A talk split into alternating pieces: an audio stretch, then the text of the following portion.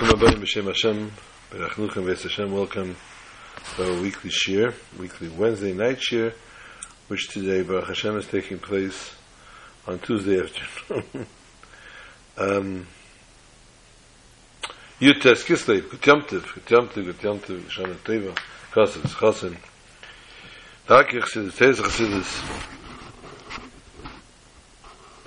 um, Baruch Hashem, for Simchas, and Wednesday will be full of Simchas here at Shem, and therefore uh, the Shir cannot be given on Wednesday.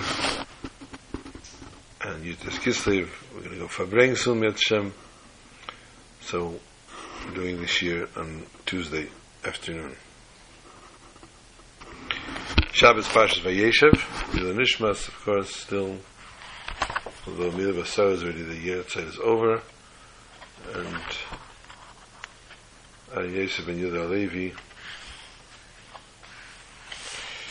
was outside upcoming Hey Tevis.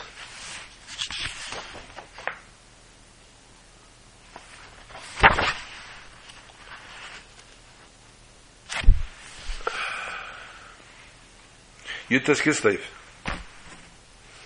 is Hashgacha Pratis, the Shiv is taking place in Yud Tes Kislev.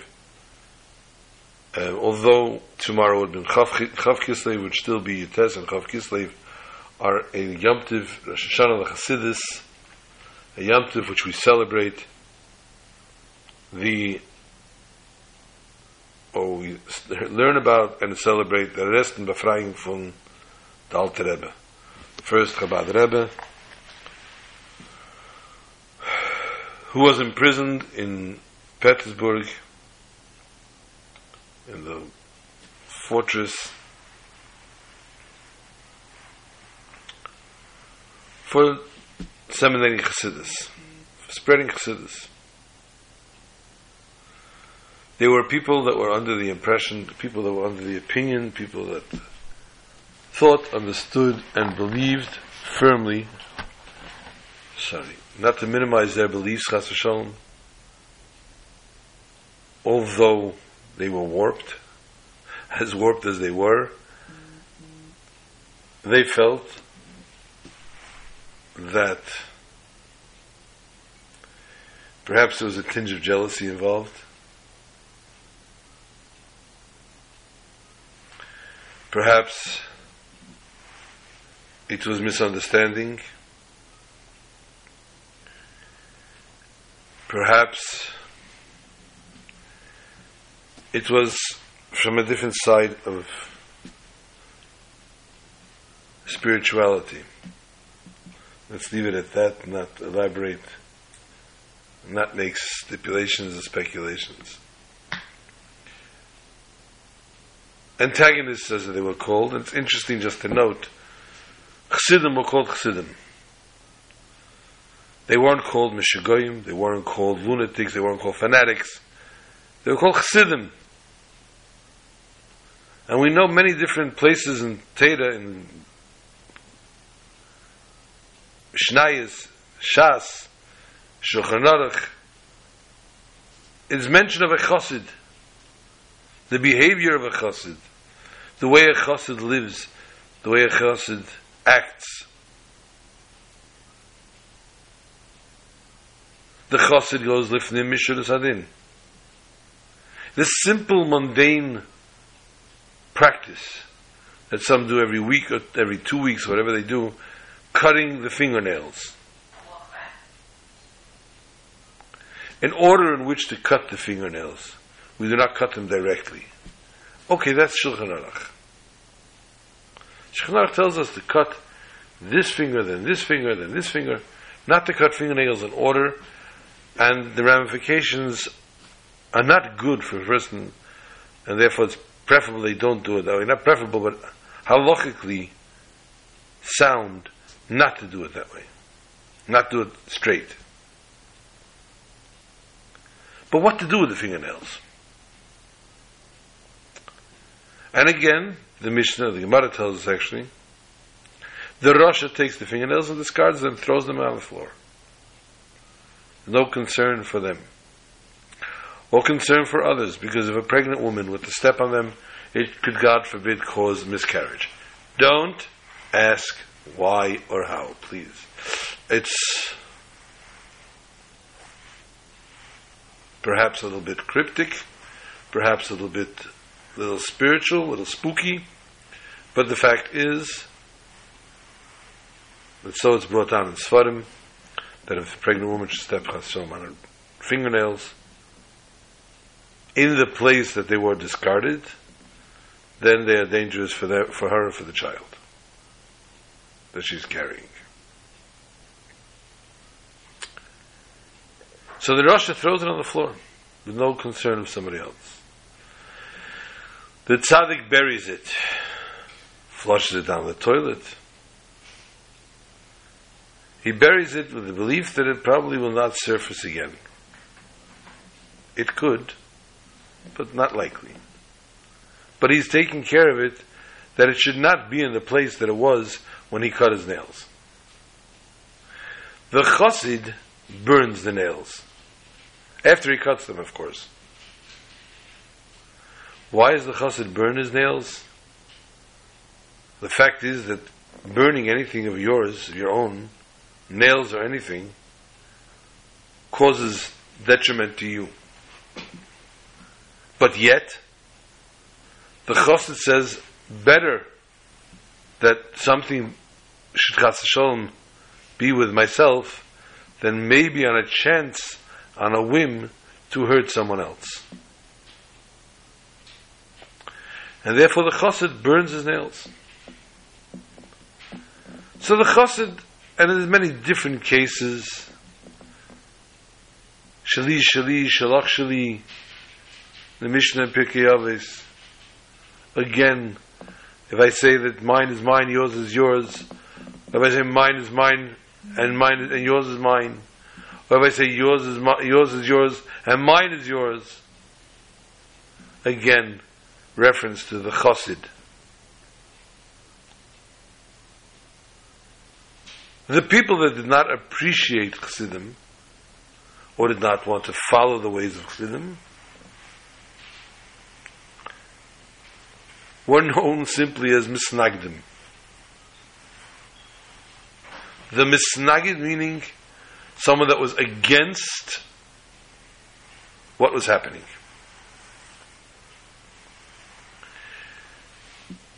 They weren't pushing an agenda. They weren't pushing something that they believed in and therefore felt everyone else should follow that way as well. She did not want people to follow Chassidim.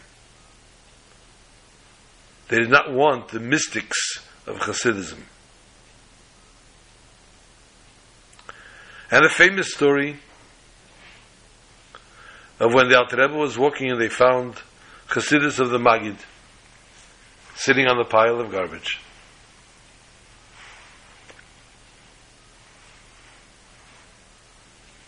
The one that was opposed to the printing of this turned and said, Look, this is where it ends up. The Alter Rebbe answered with a very, very intriguing mashal, and this mashal speaks to everyone. It speaks to children, it speaks to adults, it speaks to seniors, it speaks to everyone. And the mashal, the Rebbe repeats many times by Farbrengen. And the Rebbe calls, makes reference to it as the famous mashal. And the mashal being of a prince, an only son of the king, a healthy boy, a robust boy, who turned ill, Rahman al And as his health digressed, they brought in the best doctors, and interestingly, from the most simple to the biggest specialists, they all came up with one like one way of doing this. They needed a powder, a special powder which could only be made by grinding a very precious stone.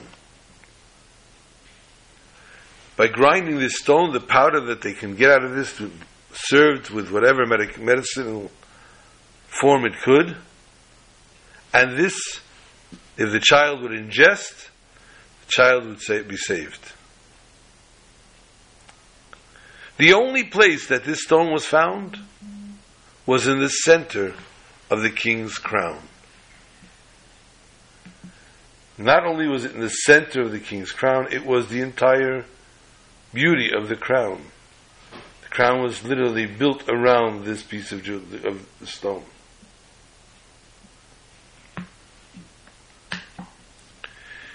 And it'd have to be ground, it would be taken out of the crown, ground, and ruin the entire appearance of the crown, probably, or the value of the crown. The grandos of the king, when he put this crown on his head. And the king said, each doctor, as they recommended it, I hear you. Please, let's try to save the crown, and let's try to do something else. Nothing was helping out. The child fell into a coma, Rahman al And as the child lay there dying, the king came running and said, Please, please, take the stone, grind it, feed it to him. Maybe, maybe you'll save my son. To which his advisor stood up and said, Your Majesty, now? Why now different? Are you aware of what's going to happen? If you take out this stone, you're going to be destroying the whole appearance of your crown. Why now? Different than months ago when all the doctors were telling you to do it. And the king said, when I saw the child getting sick, I had a hope against hope that something else could be found. Another solution, and he could be saved. Now I see that no other solutions are possible to be save him. And worse than that, he may God forbid die. He's on his deathbed. If he dies, what value is this crown? This crown is there for me to be able to give to my child, to my successor. And if he, God forbid, dies, it's worthless to me. And he said, But, Your Majesty, his lips are practically sealed. To which the king said, Pour it on his lips. Perhaps something will seep inside. Perhaps it will get to him, and something will be able to help him. Said the Alter Rebbe, taking Chassidus, disseminating it, printing it, spreading it throughout, is feeding the masses, is saving the Jewish nation. You're decrying it and you're saying no. They don't need it. The Jews are not ready for it. We're not prepared for it. We're not capable of learning it. There's so much more that needs to be studied. This Sifri Musar, this Gemara, this Chumash, this Torah. Why Chassidus? And when the Alter Rebbe was sitting in prison and visited by the Magid and the Baal Shem HaKadosh, and this story is recorded as a physical story, not a mystical story, not a story in a dream. But physically, the two came to him after they had both passed away from this world. And people that went to this cell can attest to you that the cell was so small that it wasn't possible for three people to be there once. But the story reads as follows, touches, tells us as follows. They came to him and they told him there's a gzeda, there's a decree against your spreading of Hasidus in the world. To which the Alter Rebbe said, if that's the case, does that mean I should stop when I get out of prison? And they said, no. Adrabah. Just the opposite. Now that you've started this force, now that you open this driving force, you must continue, you must persevere, you must forge ahead and see to it that everyone is it's availed for everyone and that everyone is capable so that you could save literally the Jewish nation. But yet, to this Chassidus, to this learning and study, which was made, which was brought onto the world, which was revealed into the world by the Alter Rebbe, although his predecessors, the Baal Shem Tov and Magid, whom he referred to spiritually as his father and grandfather, had already started this motion.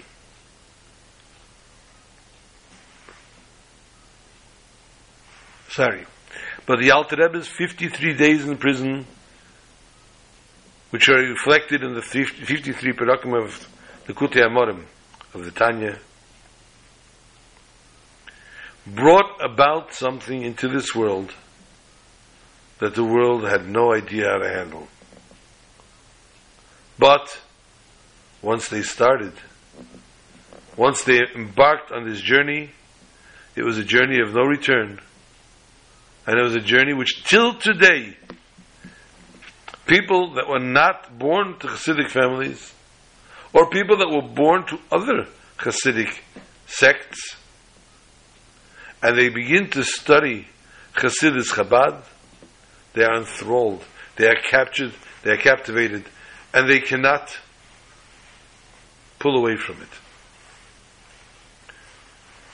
Baruch Hashem, our weekly shir, by the way, is basically based, not basically, for the most part, 90% or 99, based on sichos from the Rebbe. That the Rebbe has presented, the Rebbe has spoken and that live on till today because divrei tzadikim chayam v'chayam la'ad. And therefore, by us learning the words of Chassidus, living the way of Chassidus, we are engulfed in this in a way of the king to his only son where we learn the true love, where we learn how to open our emotion, where we learn how to develop emotions and bring about emotions so that they can be processed, be brought about, and make a life for us. It's not a study, it's not a philosophical concept, it's a way of life. And this very way of life is something that we can live with, we live on with, we exist with.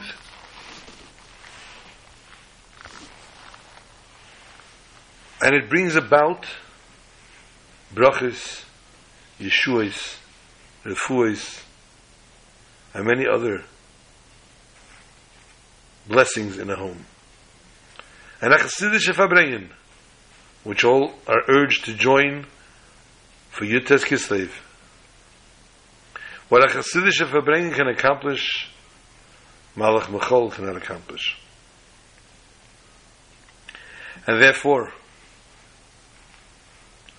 although the stories go on and on and on, of the Alter Rebbe's imprisonment, of the discussions the Alter Rebbe had, and truth to be told, the entire shir should be dedicated just to that, just to talking about what went on in prison with the Alter Rebbe.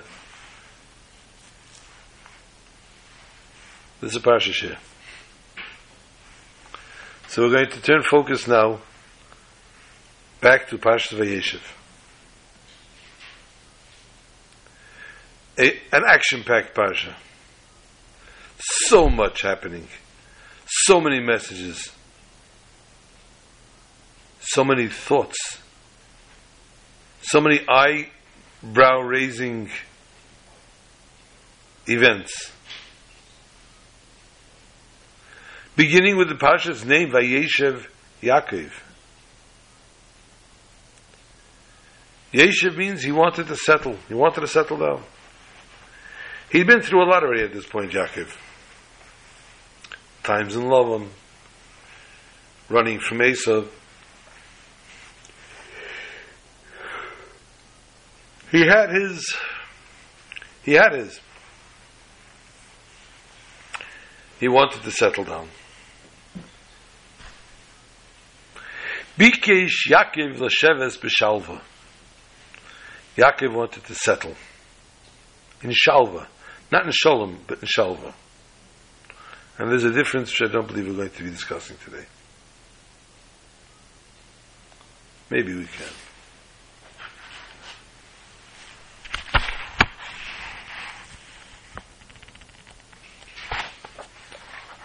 It was not meant to be, says Rabbi Shalom. God says, Yaakov, this is not what you were created for. To sit and rest. To be sitting on your laurels. Yaakov, you need to keep working to bring about the Geula. To bring about the redemption. To bring Mashiach into the world.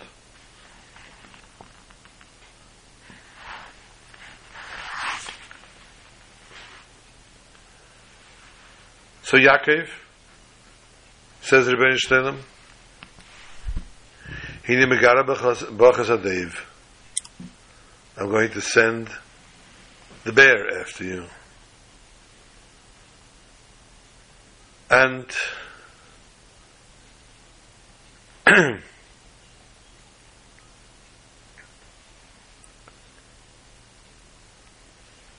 the unpleasant music begins. Yaakov was blessed with 12 sons. Yosef being his favorite, although, again, begs the question, why is Binyamin not the favorite? After all, Binyamin's mother passed when he was born. Why would his father not take him as a favorite child? But we won't delve into that. The fact was Yosef was the Becher of his wife Rachel. The Yisrael Ahavas Yosef Mikol Banov. In chapter 37, verse 3, Periglam Zayin Pasuk Gimel. Yisrael loved Yosef more than the rest of his sons. Another concept which we can go into all day, discussing how the parents have to deal. Are, is it right that a parent loves one child over the other? What should be the attitude when a person has multiple children? How do we one? Mem Shalom would say, I love the one that I'm with at the time. And the truth is, as a mother, a grandmother, great grandmother, she loved them all.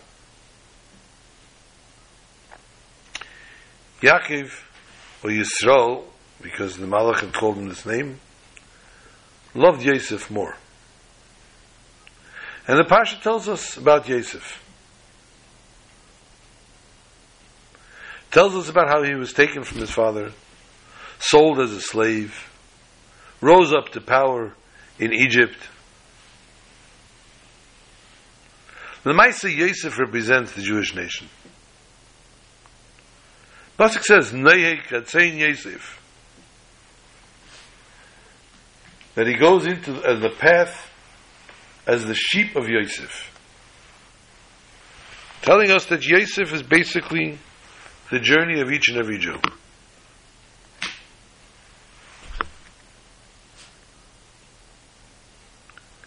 Let's take a journey into Yosef's life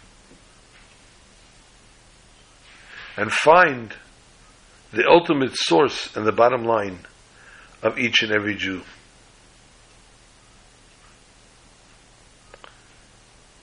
Yosef settled in Eretz Yisrael. What a life. He lacked nothing. In the home of his father. The most beloved of all the children.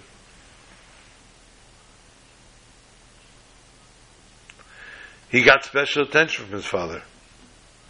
Yaakov made him a special garment. He went with him Torah day and night. More than the brothers who were shepherds.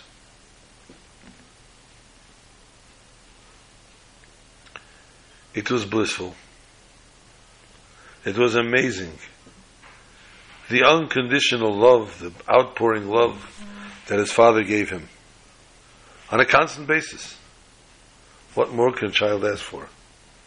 Physically and spiritually. It was just phenomenal. This is the situation, this is the level that a neshama, the holy soul of every Jew, finds itself before it comes down into the body. It finds itself in a place that there's no higher place. It's literally carved out from beneath the Kisei HaKavod the holy throne of God.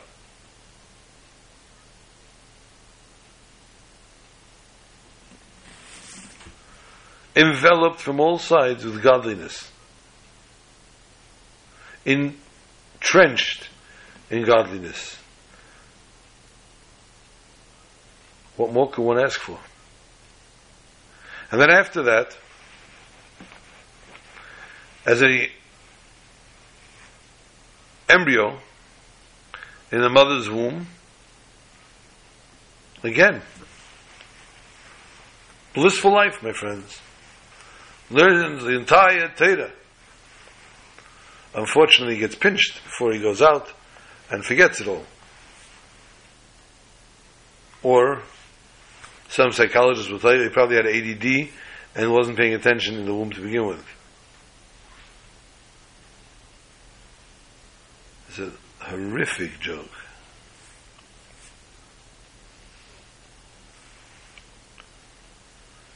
Then we look at the downfall. Yosef Hurad Mitzrayim, chapter 39, verse 1. Periglamites Pasuk Aleph. Yosef went down to Mitzrayim, sold as a slave, and now he became literally a prisoner.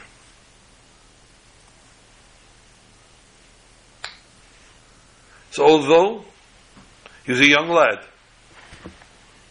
he was plucked from the tent of his father and went down to the deep depths of Mitzrayim, of Egypt, which was known as Ervas Haaretz, as low as it gets, the most impure,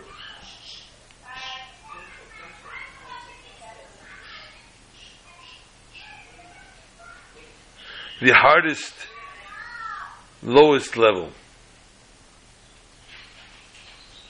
It was the lowest of that generation. And here too we refer to the neshama. As the neshama comes down into Olam Hazeh, into this world, it suddenly falls down from Igra Rama Levira Amikta. If you keeping score at home, the Gemara Chagiga, Dafayim at base tells us. It goes from the highest of planes to the lowest. From a roof to a deep pit. From a situation of light, holiness by HaKadosh Baruch Hu, it goes down the body, the physical body.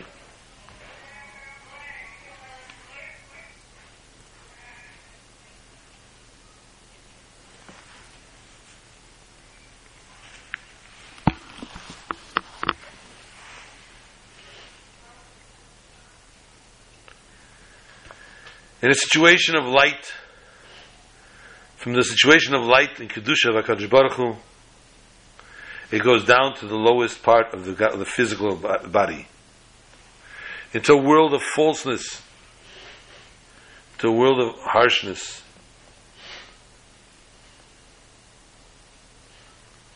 It has to face now all the trials and tribulations. It needs to face now all the taivas. People look at things that they all of a sudden want. And to go through these hard tests. Needless to say, this is painful. Extremely painful for the neshama. Extremely painful for the holy soul, who is so yearning to be united once again with the Father in heaven, HaKadosh Baruch Hu. The end of the day, what happens? Yosef Hashalit al Koleretz Mitzrayim. Yosef becomes the ruler of the entire land of Egypt. And he reaches to a situation he can't get much higher.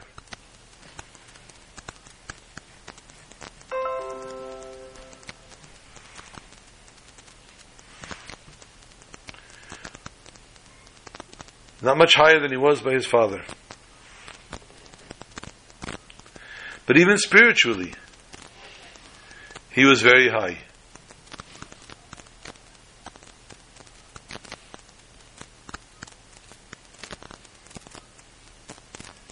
He was referred to as Yosef HaTzadik. He overcame every test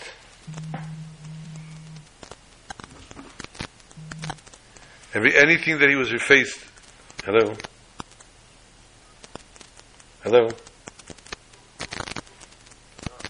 Yes? Hello?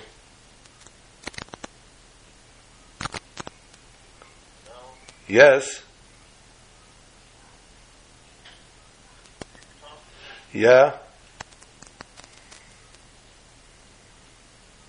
Hello?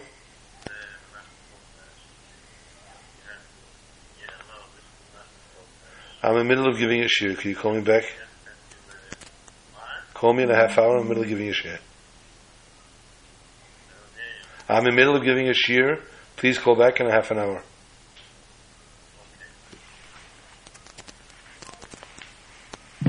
Sorry.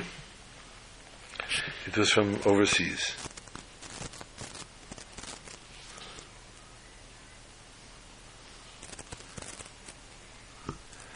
Um, so I just answered because I was concerned who could it be. Um,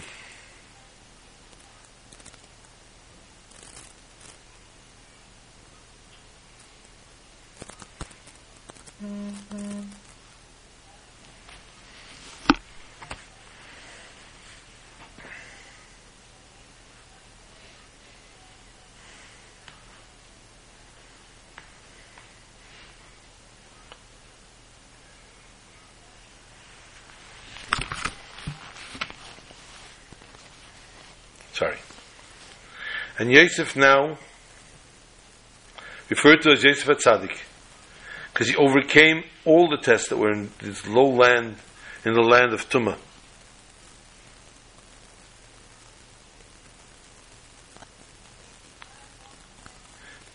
Although Yosef Hurad Mitzrayim,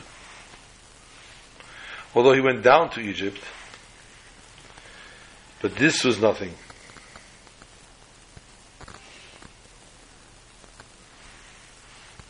This did not affect him. It was a yirida, it was a drop for him.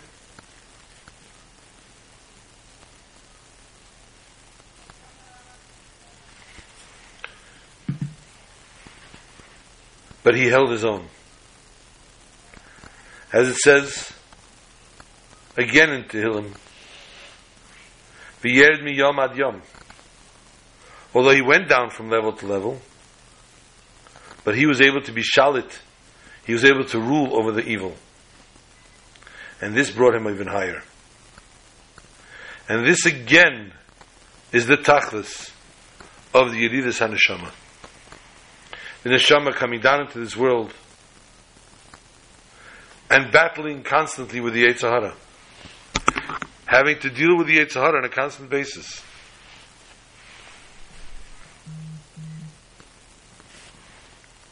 And to live a daily life of Torah and mitzvahs.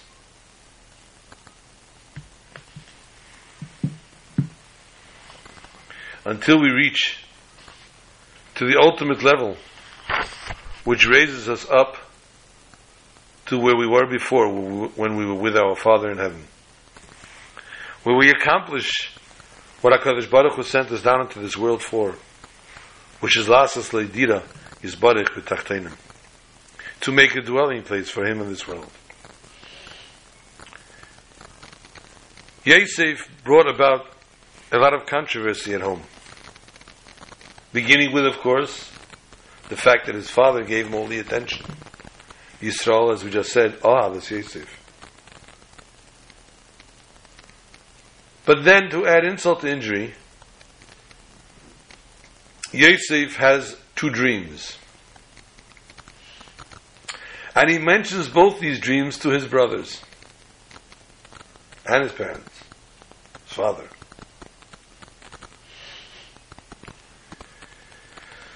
They didn't sit well, especially since everybody felt that Joseph was giving them a message with the dreams.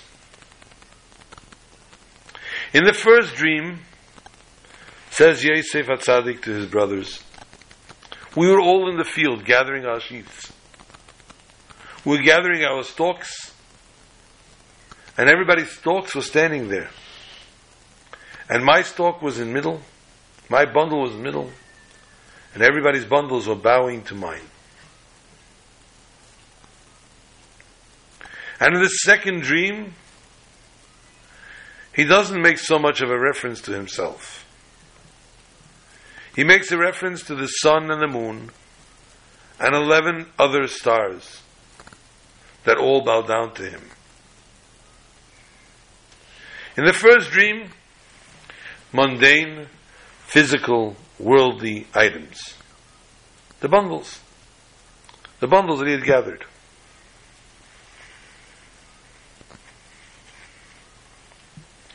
This tells us about still being in the worldly way, in a worldly life, in lowly levels.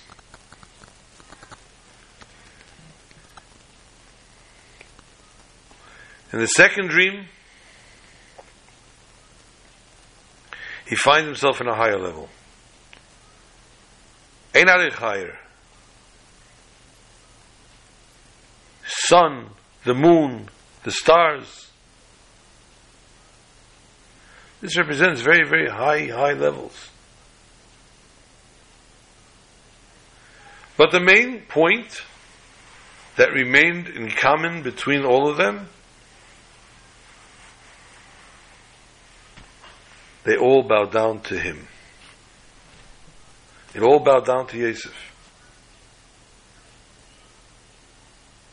And again, this makes reference to the daily life of a Jew.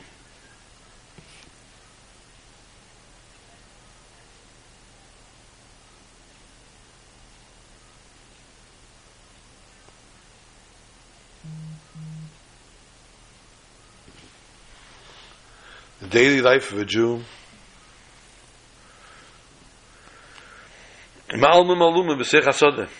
Where he begins in this world gathering, the growing stalks, and taking each individual stalk one by one.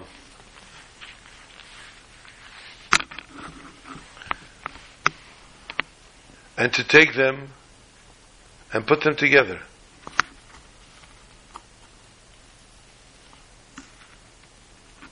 To put them together in a way that each one is bound and they cause a bundle.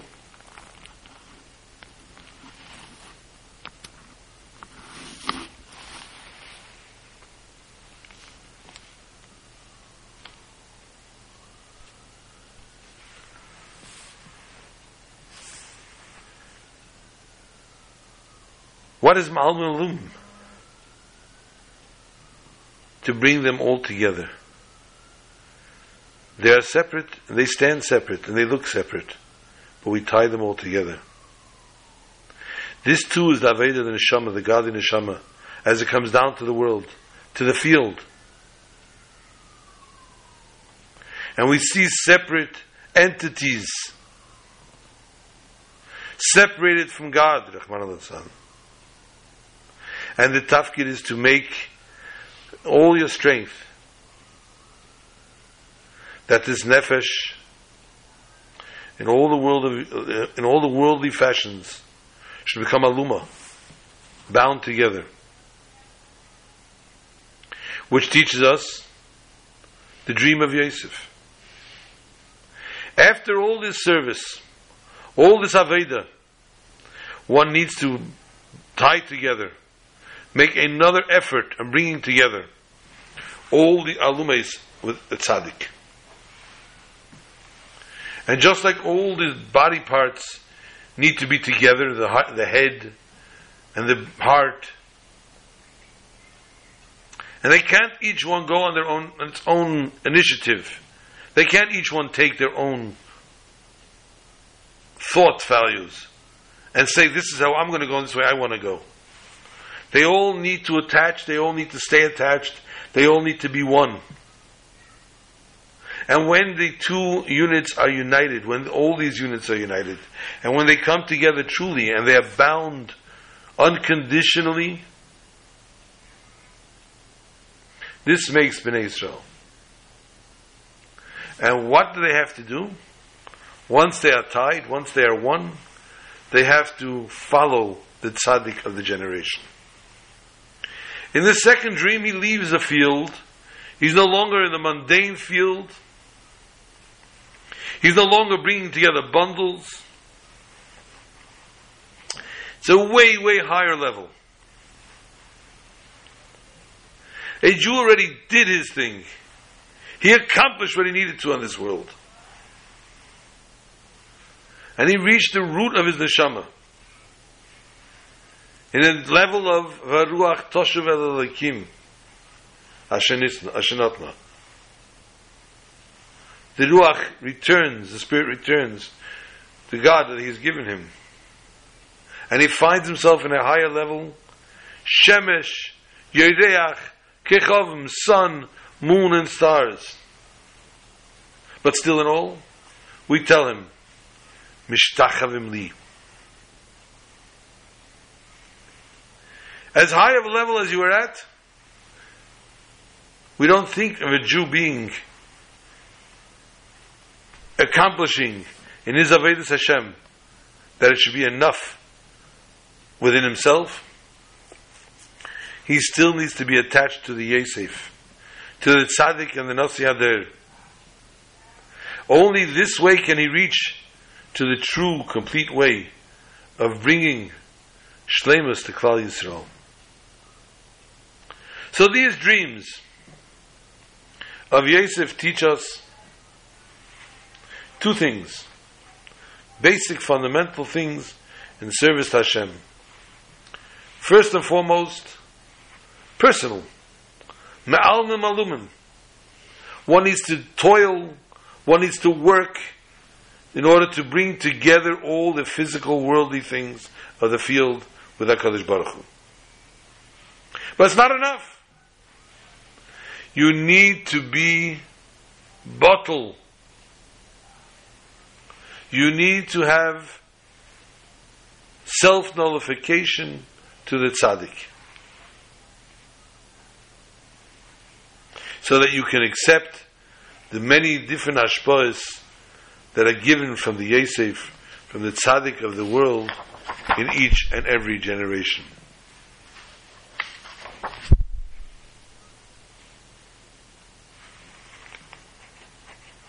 Father heard the dreams. And we know Aviv Shamar Esadavar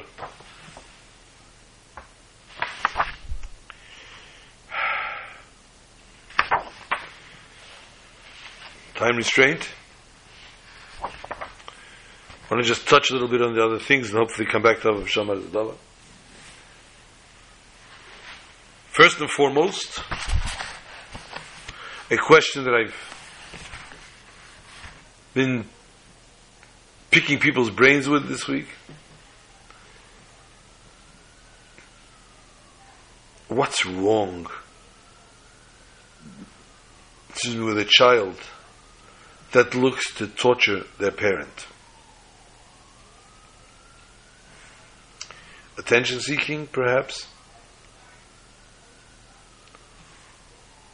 A mean streak, perhaps? What is the common denominator? Of all the different thought patterns as to what makes a child react or act the way they sometimes do.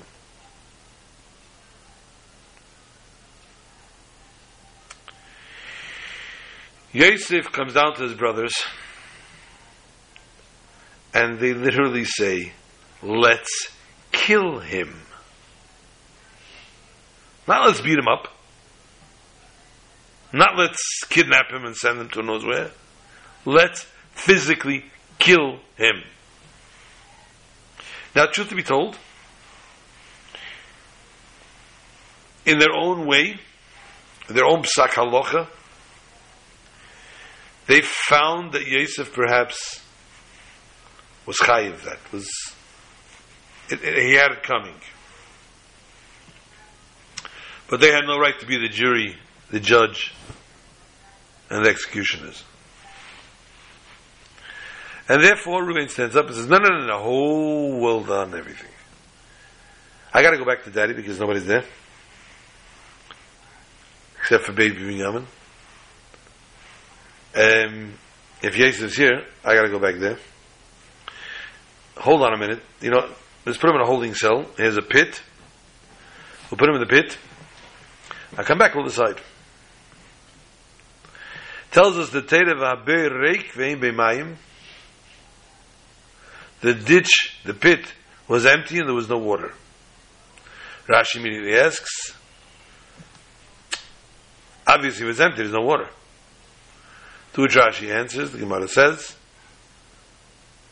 Mayim Einbay, Nechoshem Vakrav Yeshbay. There was no water, but there were snakes and scorpions. According to some deists, the test here was if Yosef was a liar or not, and if Yosef indeed was a snitch, as we call him, an informer.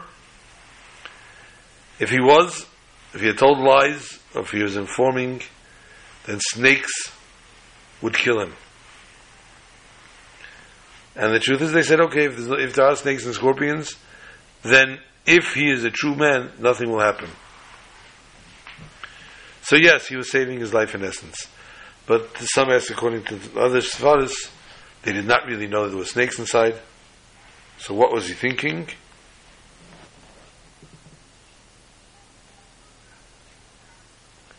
He didn't know if there was what the snakes would do. He didn't know if Jesus would be saved from the snakes. So how did he throw him in there? So some, according to some days, this is why Pash Vayeshev is always near Hanukkah time, to tell us about halacha in Hanukkah.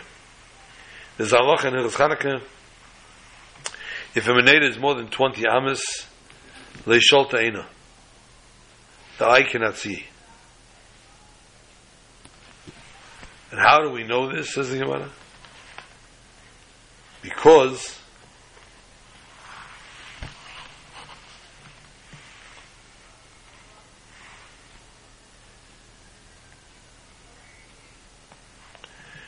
because they uh, the ditch was 20 amas and they could not see inside the ditch.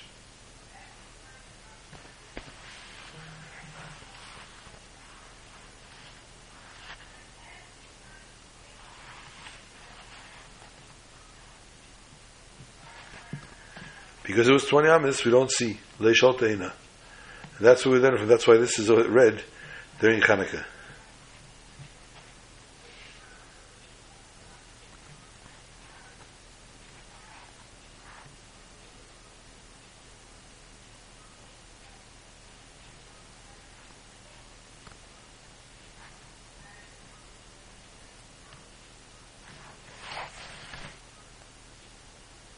They turn around and they do something that's awkward as gets.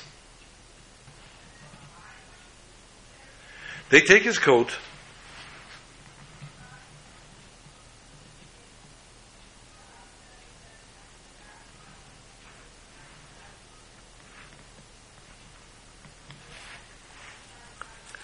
and they shecht an animal, they slaughter an animal that has similar blood to a person, and they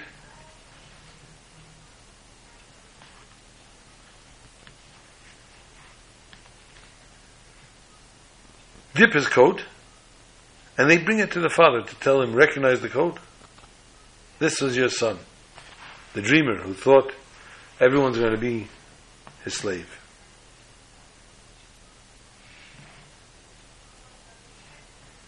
In today's slang,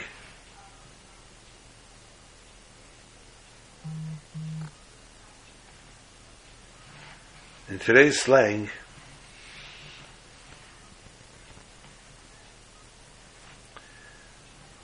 someone would say, What's up with that? How? What were they thinking? Are you crazy? How wicked are you? That you're going to do this to your father, to your old father.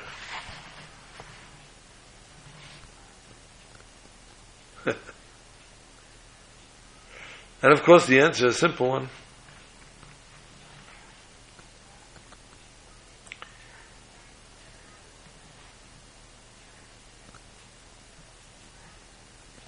The answer is a simple one. It was not the intent of torturing their father. First of all, they sold son, the brother. Shalom. Shalom. They sold the brother. So, by selling the brother, they already caused tremendous damage. Take it over there. What would happen? They come home and say, Hey, Dad, see Yosef anywhere? What would he do? He'd send out a search party. Say, You better go find him. Better go find him.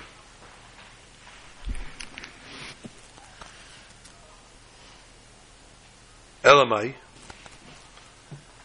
if he's dead, they leave him alone.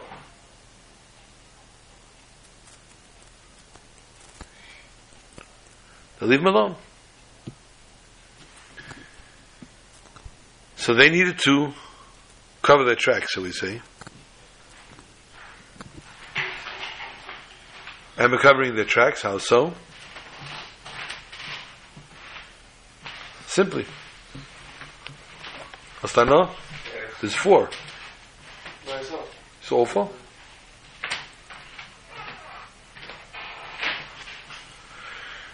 covering their tracks,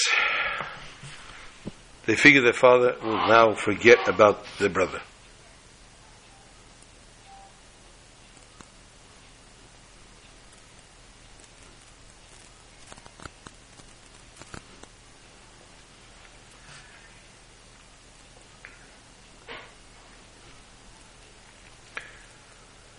The other point, the yearning. It would wake up a yearning with their father, who was concerned about Mashiach ben Yosef, Mashiach ben David, who wanted to know if it would be sufficient, Mashiach ben Yosef,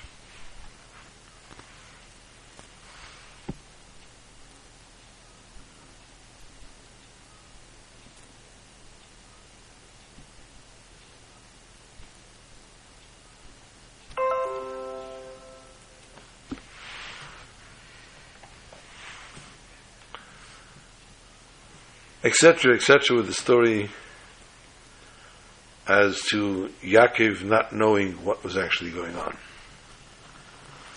Let's move on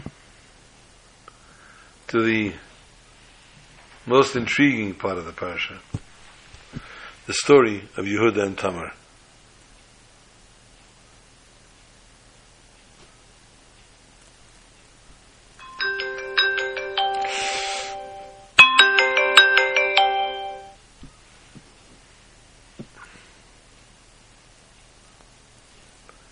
Yehuda and Tamar.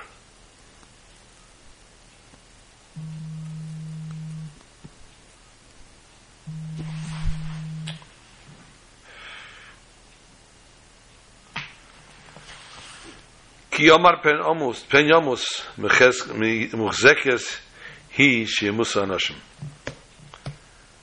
Yehuda says to Tamar, his daughter-in-law, wait, you widow, until Shelah, Shalach, my son, is big enough.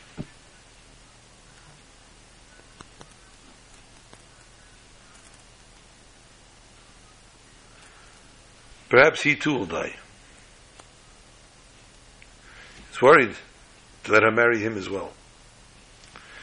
The Gur Aryeh asks a question. Rashi writes that Muchzekas he, she has Muchzik.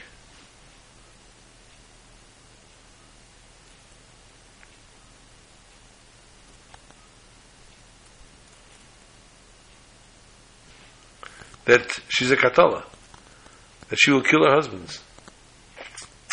We know in halacha, when it comes to a goring ox, Sheramur is after he does three times. Here he only, she only lost two husbands. So why would she be a mud?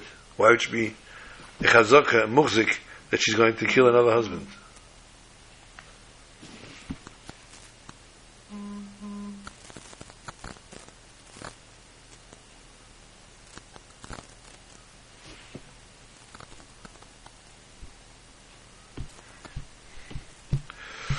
Oh man, okay.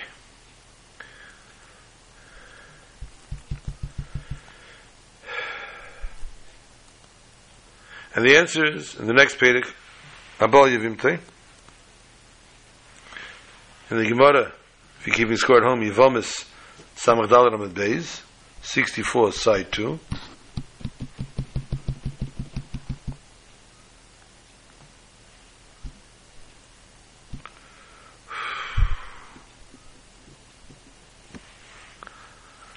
that it t- tells us that when it comes to marriage, we go according to Rebbe, there were two times it's a chazaka. By a mu'id, the chacham say it's three times a chazaka. What is the difference between a share to a marriage? Pretty bad.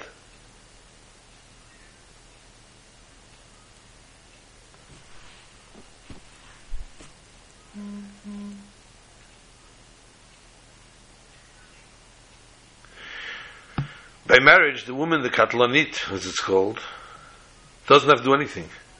The husband just dies. Just the fact they're married to this man, she becomes a katlanit. But she does nothing.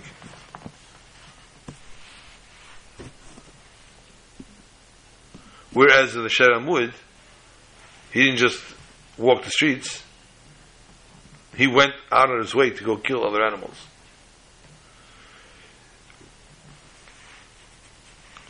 therefore, he caused this damage. The same way also is understood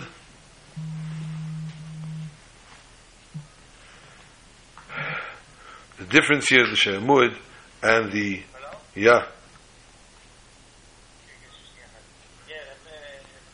and the Ishikatlanis. And we then Yankee תשכח, אני, אני, כבר, אני כבר הזמנתי. תודה.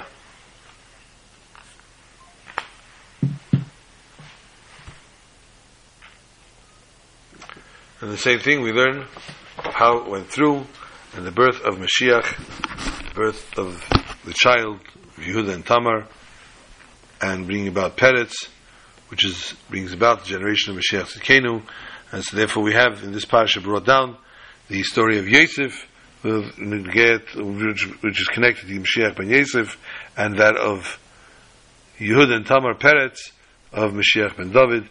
May we be zeichet the Shabbos, good Yom to all, that we should see the Galus and Mashiach And we'll be this Shabbos in Yerushalayim, Kodesh, Shabbat, Shalom to all.